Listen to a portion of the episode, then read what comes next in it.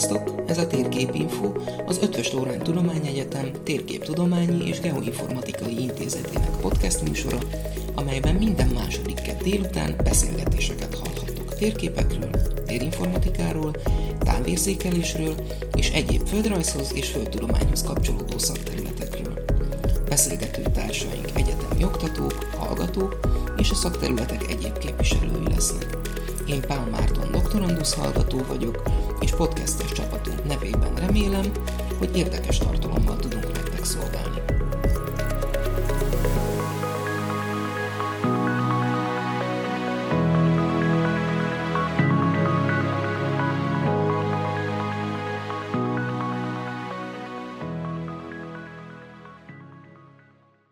Jó napot kívánok, Ungvári Zsuzsanna vagyok, és a mai podcast beszélgetést én fogom vezetni. A vendégünk pedig Márton Mátyás tanár úr, az Ertei Térképtudomány és Geoinformatikai Intézet professzor emeritusza.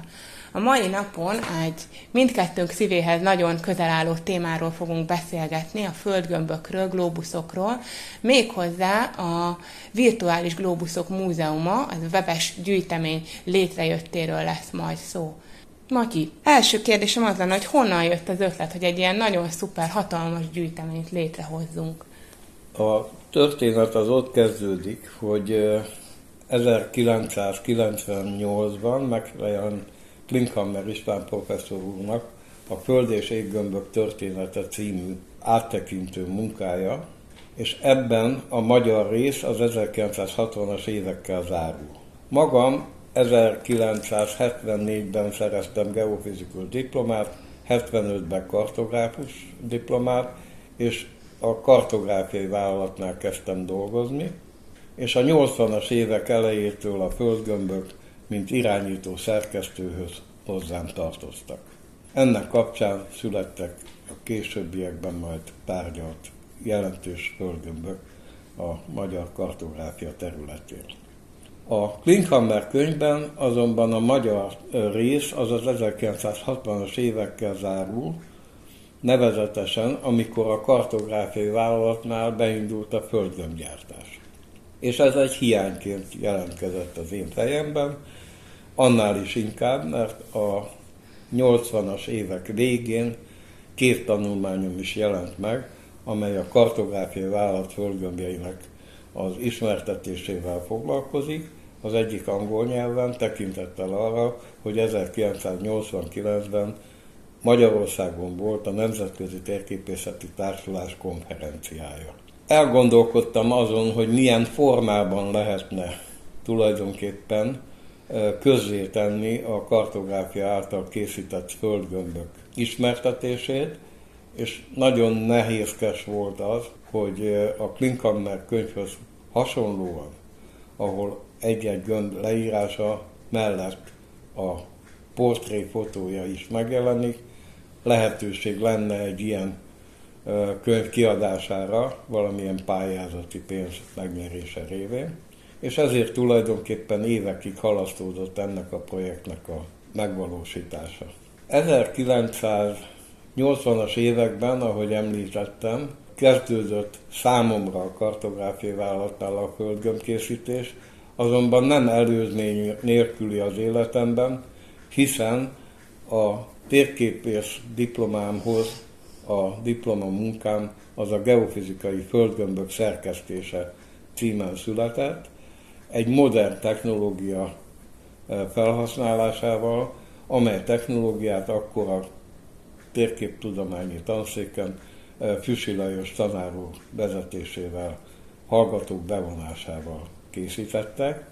Ennek az volt a lényege, hogy műanyag fóliára síkban kinyomtattak földgömb tartalmat egy-egy félgömbre vonatkozva, olyan módon, hogy majd ezt vákum technikával félgömbé alakítva a megfelelő torzulások létrejöttével egy igazi földgömb képe alakuljon ki. Tehát a síkban torzított térképrajzot kellett elkészíteni ahhoz, hogy majd a gömbré formálva ez a megfelelőképpen jelentkezzen látvány szempontjából. Ilyen módon két fél gömb összeillesztésével mód nyílt egy földgömb elkészítésére. Azt tervezten ekkor, hogy jó lenne ezt a technológiát a kartográfiai vállalat földgömb gyártásába is bevezetni, annál inkább, mert ebben az időszakban a Katonai Térképészeti Intézetben már dombor térképeket készítettek olyan módon, hogy síkba nyomtatták ki a térképi tartalmat, amelyet aztán megmelegítve, vákummal formába szíva lehetett a domborzatnak megfelelő képet előállítani. Tehát ugyanezt a technológiát alkalmazva gondoltam én, hogy lehetőség lesz arra, hogy a térképtudományi tanszéken kikísérletezett torzított félgömbök tartalmát ilyen módon ki lehessen nyomtatni, és ebből sorozatgyártásban földgömböket készíteni. Hát ez csak terv maradt, nem volt rá vevő tulajdonképpen a kartográfiai vállalat vezetése, hiszen ekkorra már egy ö, nagy példányszámot előállító földgömbgyártási módszert kidolgoztak, aminek az a lényege, hogy áttetsző műanyag földgömbökre kasírozással síkban kinyomott gömb kétszögeket vittek föl, és ilyen módon állt elő a földgömb. Az áttetsző műanyagnak az volt a jelentősége, hogy tulajdonképpen lehetőség volt átvilágítós földgömbök készítésére is, ami úgy valósulhatott meg, hogy például egy politikai tartalmú földgömbtérkép nyomatnak a hátoldalára eh, rányomtatták a domborzati anyagot, és amikor ezt fölkasírozták a hordozó gömbre, akkor a politikai tartalmat lehetett látni. Amikor pedig fölkapcsoltuk benne a kis izzót, akkor rávetült a domborzat rajzára a politikai tartalomra, tehát ilyen módon egy komplex politikai domborzati gömb képe rajzolódott ki a vizsgálódó személy számára. Ha jól tudom, te két szakot is végeztél egyszerre az egyetemen, geofizikus és kartográfus szakokon jártál, mind a kettőből diplomamunkát is kellett készíteni. Mi volt a diplomamunkát témája, geofizikus, illetve a kartográfus szakon? Hát a geofizikus szakon tulajdonképpen a Pannon medence tektonikája című dolgozatot kellett elkészítenem. Ez akkor egy lemeztektonikai feldolgozás volt. Ilyen szemlélettel próbáltuk a Kárpát-medencék tektonikáját leírni. Tulajdonképpen a témavezetőm meglepő módon Szegenne Lajos professzor volt, aki ebben az időszakban a térképtudományi tanszéknek volt a vezetője. Szegenne professzor úr hívott meg geofizikus hallgatóként, fölhívta a figyelmet tulajdonképpen, hogy lehetőség van a geofizikus szak megtartása mellett fölvenni a kartográfus szakot, és ilyen módon adódott az a furcsa helyzet, hogy 74-ben én végeztem geofizikát, és mivel ebben az időszakban nappali tagozaton csak egy diplomát lehetett szerezni, ezért kellett keresnem egy olyan munkahelyet, amely támogatja a függőben lévő kartográfusi tanulmányaimnak a befejezését. Így adódott aztán, hogy a kartográfiai vállalathoz kerültem, ahol levelezőként fejeztem be a térképész szakot, és kaptam meg egy évvel később a kartográfus diplomámat. Ehhez azonban már új diplomunkát kellett készíteni, és azt megvédeni, és ez volt a geofizikus földgömbök szerkesztése című munka, amiben az előbb vázolt Füsi Lajos tanáró vezetésével folyó kísérletekre épülő geofizikus tartalmú feldolgozások születtek. Mondhatjuk akkor, hogy ez volt ez a pont, ahol közel kerültél a, a glóbuszokhoz. Milyen munkákban vettél részt a kartográfiai válaszolatonál a glóbusz készítés kapcsán? Még egy gondolatig visszakanyarodnék a tanulmányaimhoz, ugyanis nagyon fontos volt az, hogy a geofizikai tanszék vezető professzora, Barta György professzor úr, Füssi tanár úrral együttműködve szerkesztett egy geofizikai földgömböt, ami egyetlen példányos, és a térképtudományi tanszéken a gyűjteményben eh, megtekinthető volt, és számtalan alkalommal meg is csodáltuk, hiszen Barta professzor úr azt hangsúlyozta, hogy a Föld igazi jelenségeit akkor tudjuk megérteni pontosan, hogyha a gömbön szemléljük az adatokat, nem pedig egy sík térképen. Hiszen a sík térképen, ha világtérkép is, akkor is megszakadások vannak, és az tulajdonképpen a, a igazi kép ö, kialakítását nehezebbé teszi. Tehát ilyen módon volt egy tudományos háttér megközelítése is ennek a kérdésnek, és ez sarkalt engem arra, hogy ezzel a témával később is foglalkozzak. Szerencsém volt, mert 1981-ben kineveztek irányító szerkesztőnek, és egyéb munkák mellett, például úti könyvek térkép szerkesztése, autótérképek szerkesztése, légi navigációs térképek szerkesztése mellett a földgömbök is hozzám tartoztak, és ettől az időszaktól kezdve akár az évenként kiadott 25 cm-es politikai gömbnek a új és új kiadásai, amelyek korrektúrázva a legfrissebb adatokkal kiegészítve jelentek meg, ezek mind hozzám tartoztak, és nagy szerencsém volt abból a szempontból is, hogy a térképtudományi tanszékről hallgatók nyári gyakorlatként a kartográfiai vállalatnál végezték a gyakorlatukat. Például mostani kollégám, Jesus Reyes tanár úr is a nyári gyakorlatot ott végezte, és Ajta Jágnes, az osztályvezetőm engem kért fel arra,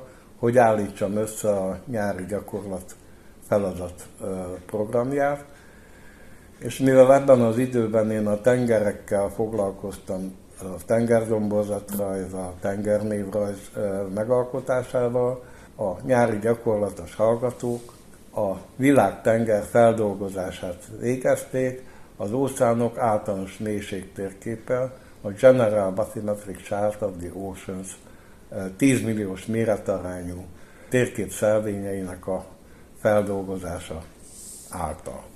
Fölvetődhet az a kérdés, hogy mi köze ennek a földgömbökhöz. Hát megint egy szerencsés egybeesés volt, hogy készült a kartográfiánál egy teljesen új természetföldrajzi globus, 25 centis átmérővel, mint egy párjaként a már korábban létező 25 centis politikai földgömbnek. Ez a feldolgozás végül is elkészült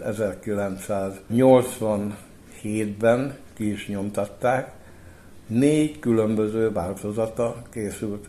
Készült egy magyar, egy angol, egy német és egy cseh nyelvű változat, és ezt elsősorban a külkereskedelmi osztály forgalmazta a kartográfiai vállalatnál.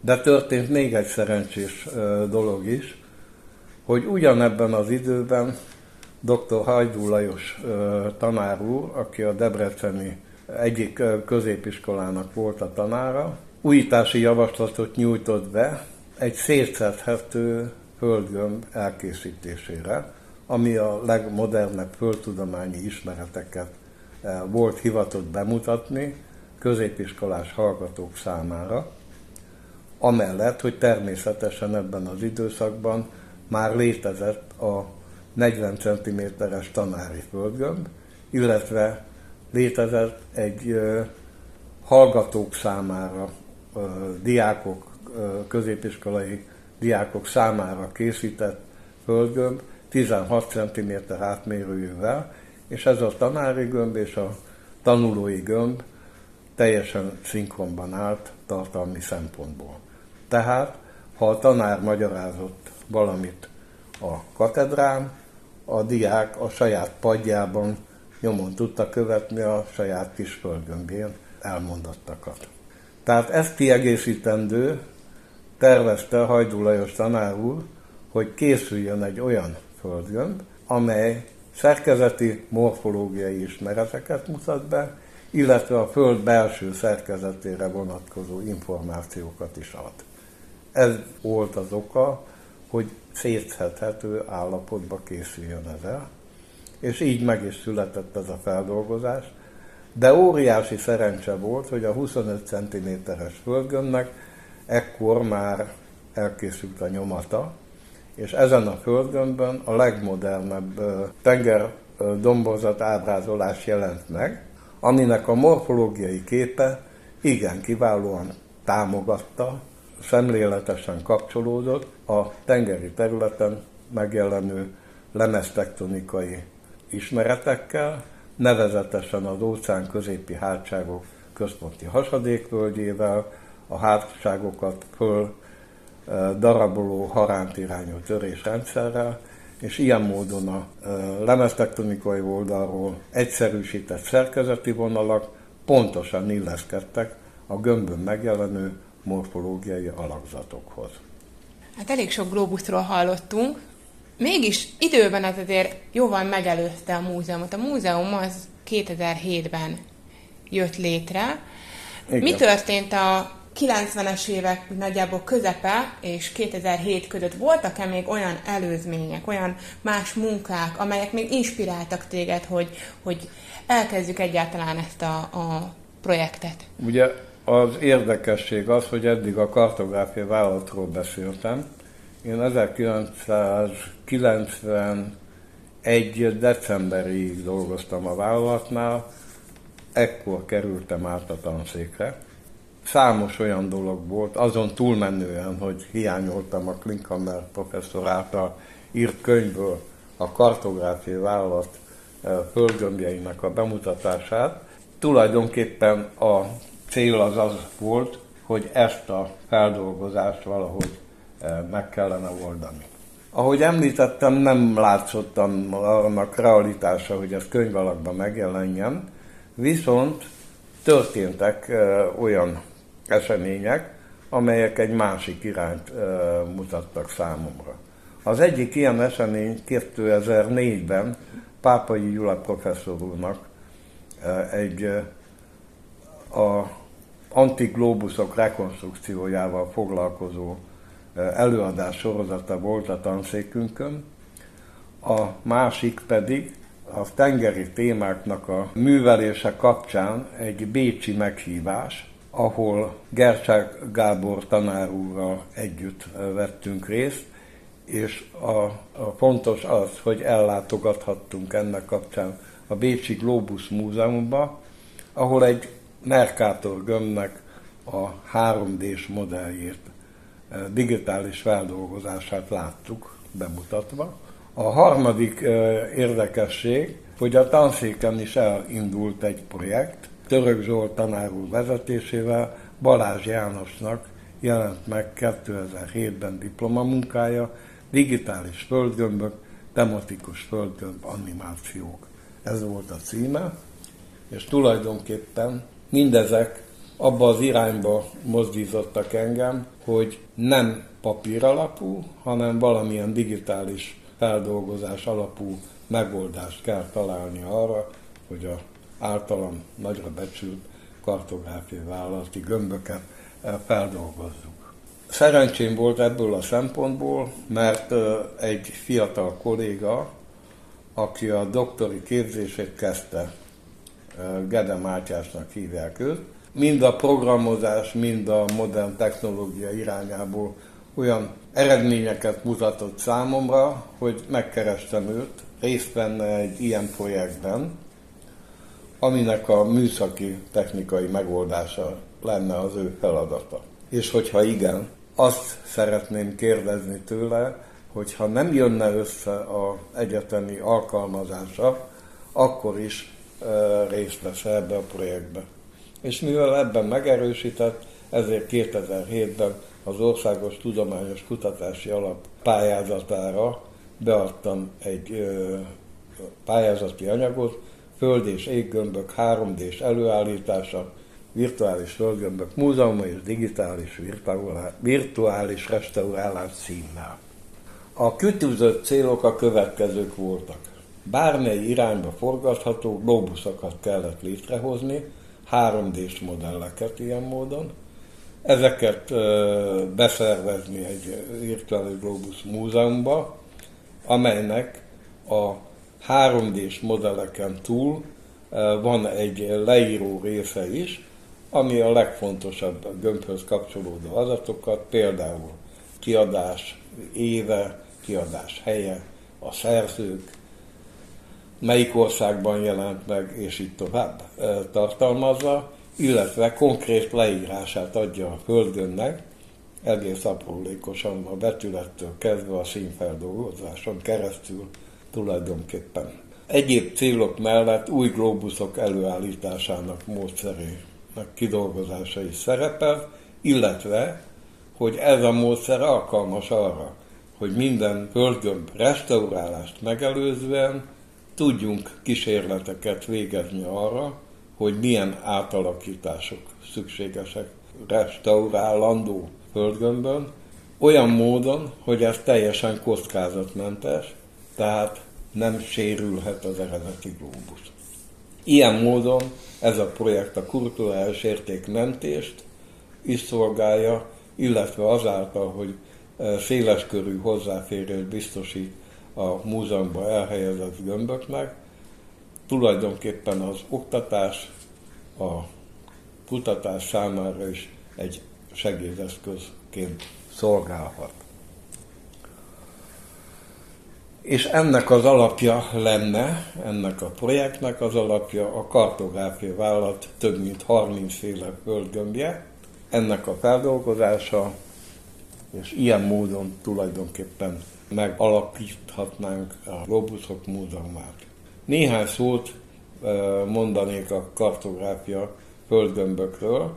A globuszok gyártási volumene 1965 és 90 között 600 ezer földgömb gyártását jelentette, és ebből a 600 ezerből 100 ezer idegen nyelvű exportra készülő gömb volt.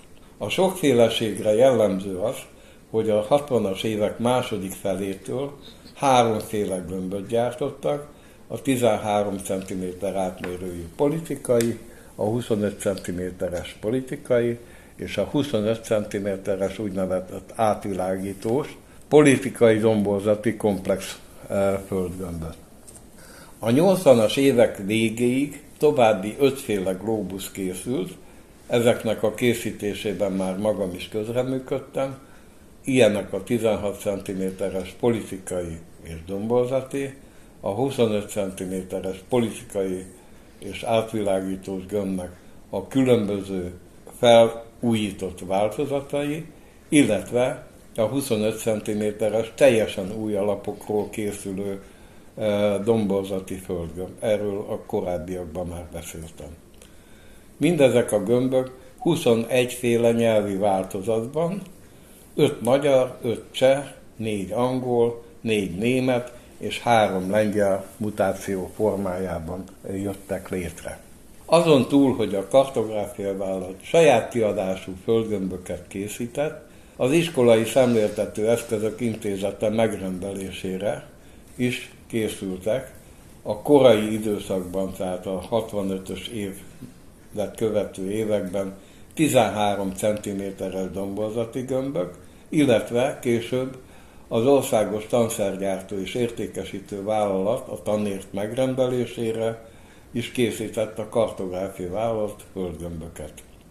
Itt öt különböző globuszt kell megemlíteni, a már említett 16 cm-es domborzati, úgynevezett tanulói földgömböt, a 40 cm-es politikai tanári, illetve a 40 cm-es domborzati tanári földgömböket, a 40 cm szétszedhető szerkezeti földmodellt, erről is beszéltem a korábbiakban már, és egy kis 10 cm-es politikai gömböt.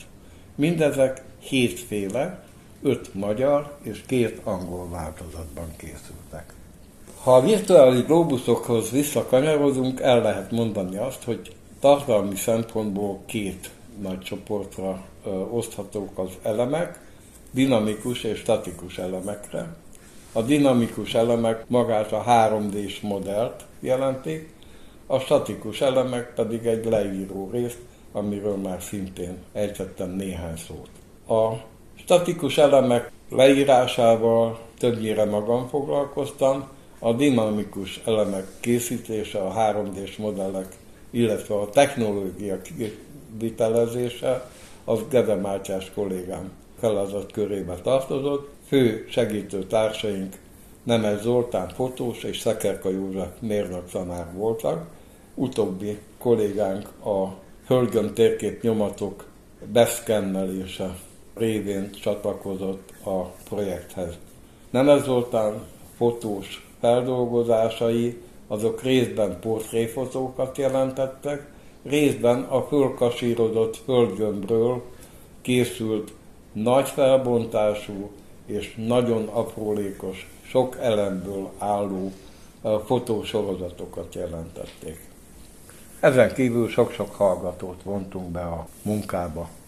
A leírások tartalmi elemei között szerepel egy rövid cím, megadva azt, hogy milyen átmérőjű, milyen nyelvű és milyen típusú gömbről van szó, a szerzők ismertetése, a kiadó, a kiadás helye, a kiadás éve és sorszáma, a kiadás körülményeinek leírása, ha ismert, illetve a gyártási technológia, hiszen, ahogy azt már a korábbiakban is érintettem, többféle módon lehet földgömböt előállítani. Az egyik alapvető módszer, amit a kartográfia alkalmazott, ez úgy készül, hogy van egy hordozó gömb, és van földgömbtérkép nyomat, amelyet síkba nyomtatnak, gömbszegmensekből, gömb kétszögekből épül fel ez a nyomat, amelyeket körbevágnak, és szépen külön-külön darabonként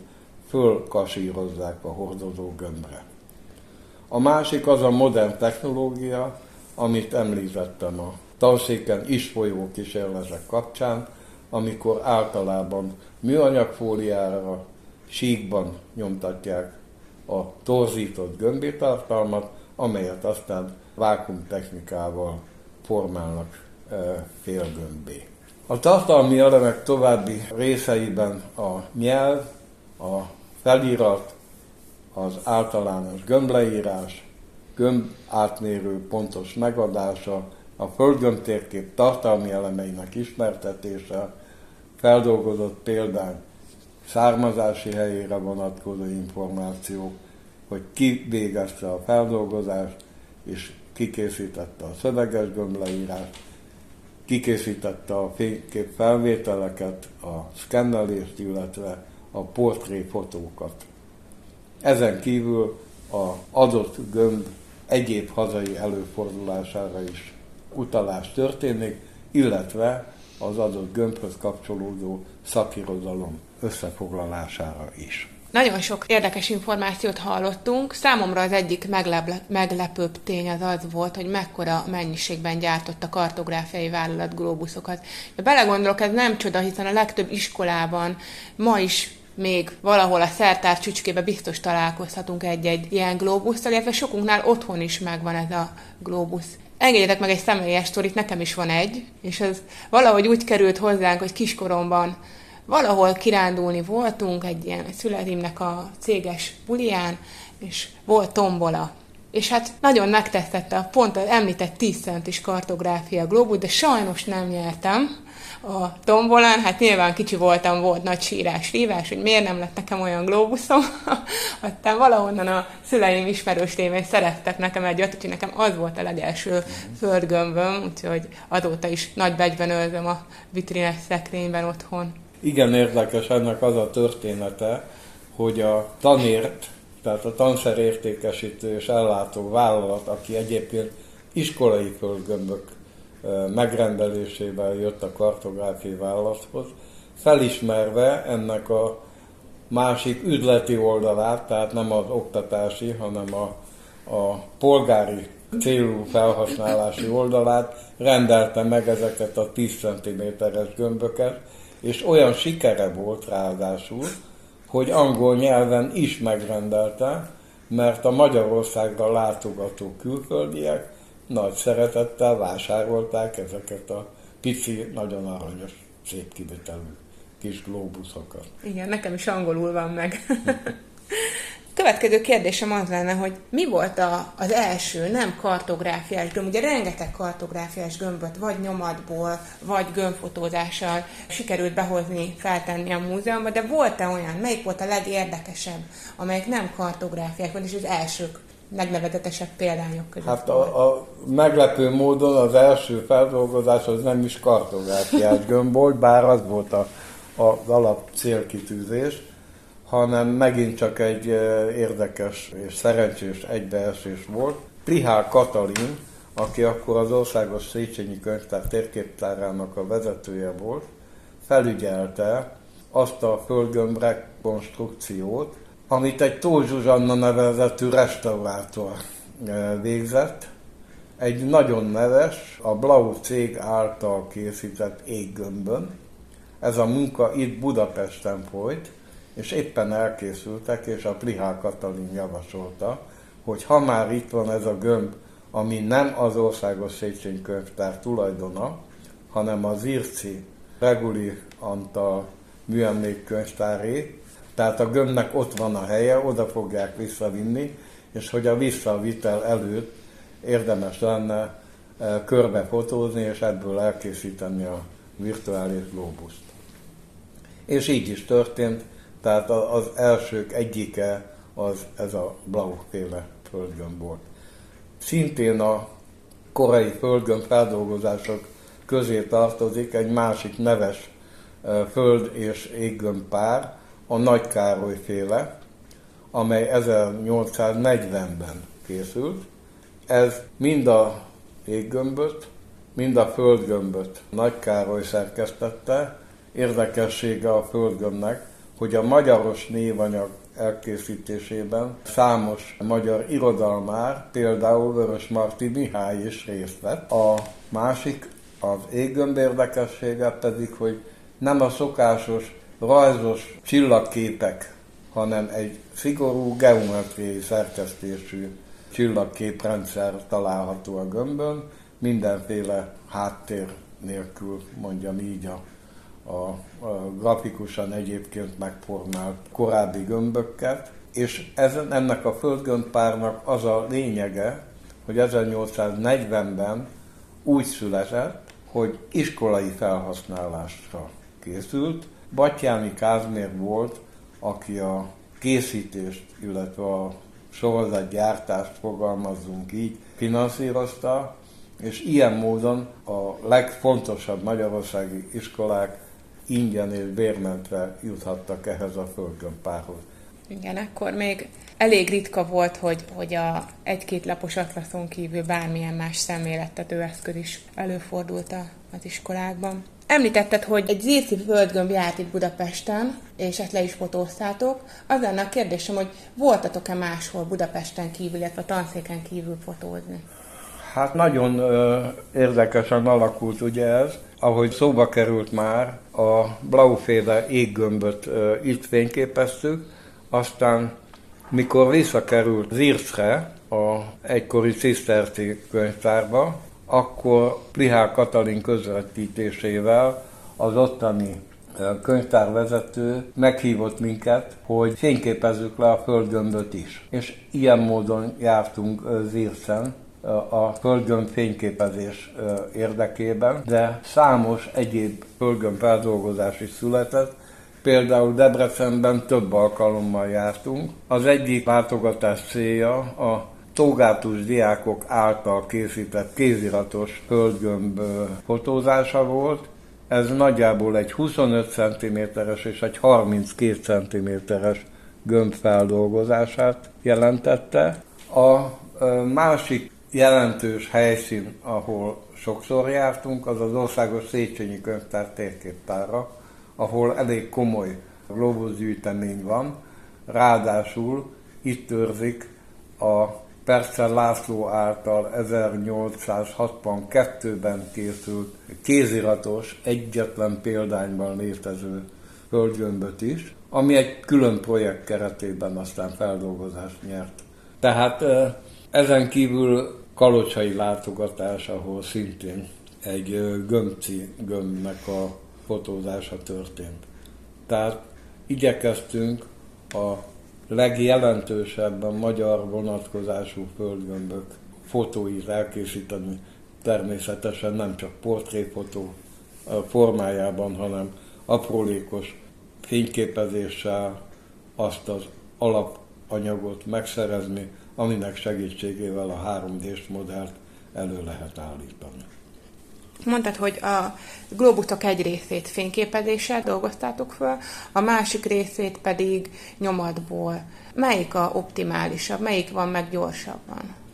Hát gyorsabban van a nyomat, ugye azt csak be kell szkennelni, tehát nem kell esetenként akár ezer fényképfelvételt készíteni ahhoz, mint a Perszel gömb esetében, hogy a 3D-s modell előálljon. Tehát ebből a szempontból az a gyorsabb. De egyébként, ha van térképnyomatunk, akkor mindenképpen szerencsés, hogyha térképnyomatból készül georeferálással a 3D-s modell, több okból is. Az egyik, hogy a kasírozása soha nem lehet tökéletes, tehát egy picit ráfed az egyik fölkasírozott szelvény a másikra, vagy egy pici hézak keletkezik a két rész között, bár ezt igyekeznek túltöltéssel kiköszöbölni a térkép nyomat készítésekor. Viszont hát emberek vagyunk, és nagy példányszámban kasírozni azt jelenti, hogy időhöz kötött a feldolgozás, tehát normához kötött, hogy egy kasírozó hölgynek hány gömböt kell egy óra alatt fölkasíroznia, mm-hmm. mert egyébként nem rentábilis anyagi szempontból a feldolgozás. Tehát ilyen módon nincsen idő arra, hogy az esetleges hibákat azt nagyon ki lehessen küszöbölni. Tehát az egyik szerencsés dolog, hogy a georeferálás révén hízagmentesen, pontosan csatlakozó földgömb szegmensek képe állítható elő a 3D-s modellben, a másik az szintén egy óriási előny, hogy a földgömb térkép nyomatokat általában mappában, iratgyűjtőben, sötétben, védett helyen tárolják.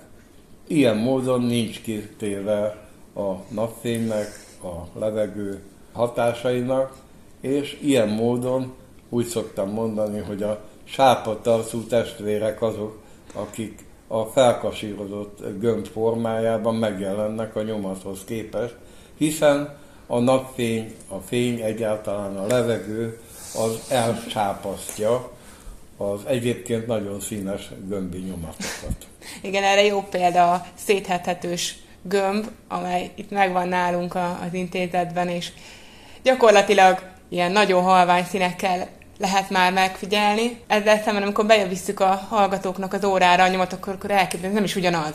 Hát de, csak az egyiket nem kellett kitenni a ablakba a napfényre, meg páratartalomnak, úgyhogy jobban megmaradt, jobb állapotban megmaradt. A Igen, tulajdonképpen ez egy nagyon jellegzetes példa lehet, annál inkább, mert maga a földgömb térkép nyomat tekintettel arra, hogy ez egy oktatási gömb. Tehát az volt a cél, hogy nagyon markáns színeket alkalmazva a hátsó padsorból is lehessen látni, amit a tanárbácsi, tanárnéni mutogat a katedrán, és ehhez képest pár évvel későbbi fölkasírodott változatok azok már erősen e, színhiányosak. De ugyanez igaz minden olyan gömbre, ami hosszabb időre ki volt téve. Fény, illetve a levegő páratartom hatásának, e, mert komoly intézményekben is megfigyelhető az, hogy ugyanannak a globusnak a kasírozott változata az színe hagyott lett az idők folyamán. Utolsó kérdésem pedig az lenne, hogy jelenleg reggel én valahogy megnéztem, nagyjából olyan 170 globusz éggömb, földgömb, más bolygógömbje, holdgömb található a, a múzeumban. Hogyha ennyi tudás összejött itt a elmúlt, hát nagyjából 15 évben, akkor volt-e valami olyan esemény a múltban, ahol ezt próbáltátok a nagy közönség szemmel elé tárni, rendezvény esetleg, És hogy mi volt ez, és ez mikor volt? 2010-2011-ben az Országos Széchenyi Könyvtár rendezett egy nagyon komoly kiállítást. Magyarországon azt lehet mondani, hogy talán az első ilyen nagy rendezvény volt, ahol nem csak a könnyen hozzáférhető gömbök, tehát a OSK birtokában, illetve a tanszék birtokában lévő globuszok kaptak helyet, hanem magángyűjtőktől, nagy gyűjteményekből igen sok olyan glóbusz került elő, ami korábban a szakirodalomból sem volt ismert. Tehát ez a Virtuális Globuszok Múzeuma, illetve az Országos Széchenyi Könyvtár által szervezett kiállítás, ez nagyon sok újdonságot hozott szakma történeti szempontból is. A másik, hogy például egy elekesféle földgömb és bemutatásra került egy olyan globusz, ami a Osztrák Tudományos Akadémián található meg, és hát úgymond könyvtárközi kölcsönzéssel a kiállítás idejére megkapta az OSK. Ezen kívül planetáriumok, földgömbökhöz kapcsolódó bélyek sorozatok, érmék, gyűjtemények is bemutatásra kerültek. Tehát ez egy nagy rendezvény volt 10 és 11 telén, amelynek keretében rendszeres tárlatvezetések történtek, illetve múzeum pedagógiai oktatás a kisebb gyermekek számára, akik saját maguk készíthettek Globus. Itt ebben a projektben a kérdező partnerem Ungvári Zsuzsi is részt vett, mint pedagógus, és hát tényleg azt lehet mondani, hogy nagyon sikeres volt a projektnek ez a része, olyannyira, hogy átöröklődött a tanszéki bemutatókra is, tehát Kutatók éjszakáján rendszeresen töretlen népszerűsége zajlik Igen. minden évben a földgömbkészítés projekt. És hát egyben a kérdezőm komolyan bekapcsolódott ebbe a projektbe, tehát az egyik gazdának tekinthető mindenképpen. Köszönöm. Matyi, nagyon szépen köszönöm a beszélgetést. Szerintem rengeteg érdekességet mondtál el a közönségnek, úgyhogy hogy én, én, én nagyon örülök, hogy itt voltál. Még egy dolgot szeretnék elmondani, amiről beszéltünk, a Virtuális Globuszok Múzeumának elérhetőségét. Ugyanis enélkül nem lenne teljes a beszélgetésünk, ez a vgm.elte.hu internetes oldalon továbbra is elérhető immáron, hát most már 15 éve, úgyhogy lassan egy ilyen jubileumhoz érkezünk. Azt mondanám, hogy aki ismeri a tanszékünk honlapját, a honlapról is külön. Onnan is külön elérhető a Lazarusról, illetve a térkép.elte.hu-ról is elérhető a múzeum. Köszönöm szépen a beszélgetést. Én meg köszönöm, hogy lehetőséget kaptam a ismertetésre. Viszontlátásra, viszont hallásra.